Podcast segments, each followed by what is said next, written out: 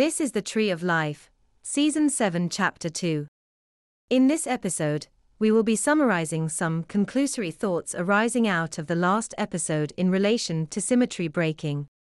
To start out, in the past few episodes, we have talked about how direct ground experiences are bifurcated, which is to say they are symmetrical, each reciprocal opposite resting on top of the other.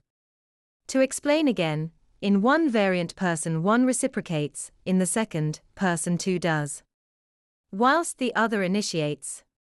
Now, affirmational structures were said to affirm both experiences through reciprocation.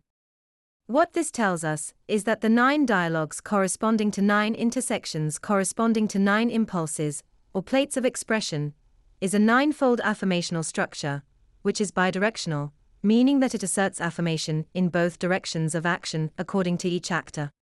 In other words, each narrative or affirmation is an experience channel for expression, subject to the affirmational structure, which is ninefold. Each intersection is thus chiral, or bidirectional. Second, since we saw that nonlinearity is experienced from the perspective of an actor within a dissonant space, we can see that nonlinearity represents the chiral pairing corresponding to the negated experience. In other words, bringing someone into nonlinearity involves the compelling of affirmation, through displacement resulting in substitution. We can see thus that symmetry restoration is possible in a vacuum, that is, nonlinearity is equated to the vacuum space between a concealed space and the conjoined consensuality. Likewise, the dissonant space is a lower energy state than the highly disordered, highly entropic state of reciprocal symmetry. To return to our example of the nine doors in a room. If you imagine that those nine doors are created by a structure that is linked together by that structure, such that affirmation of one is affirmation for all, then we can see that the unity of those paths, through each door, is associated with the chirality of the conjoined consensuality.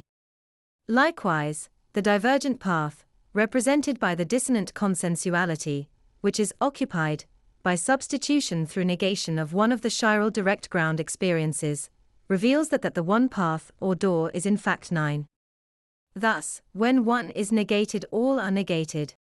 Finally, quantum tunneling represents the passage of a particle from a higher energy state to a lower energy state.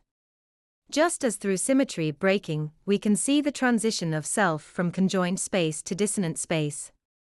Thus, it becomes possible to see that just as symmetry breaking generates path divergence, or the substitution of a self from the conjoined space into a dissonant consensuality, so too can we see that retrocausal events are possible for the same reason, as a manifestation of the transition of a conjoined self to a dissonant consensuality. That's the end of the podcast for today.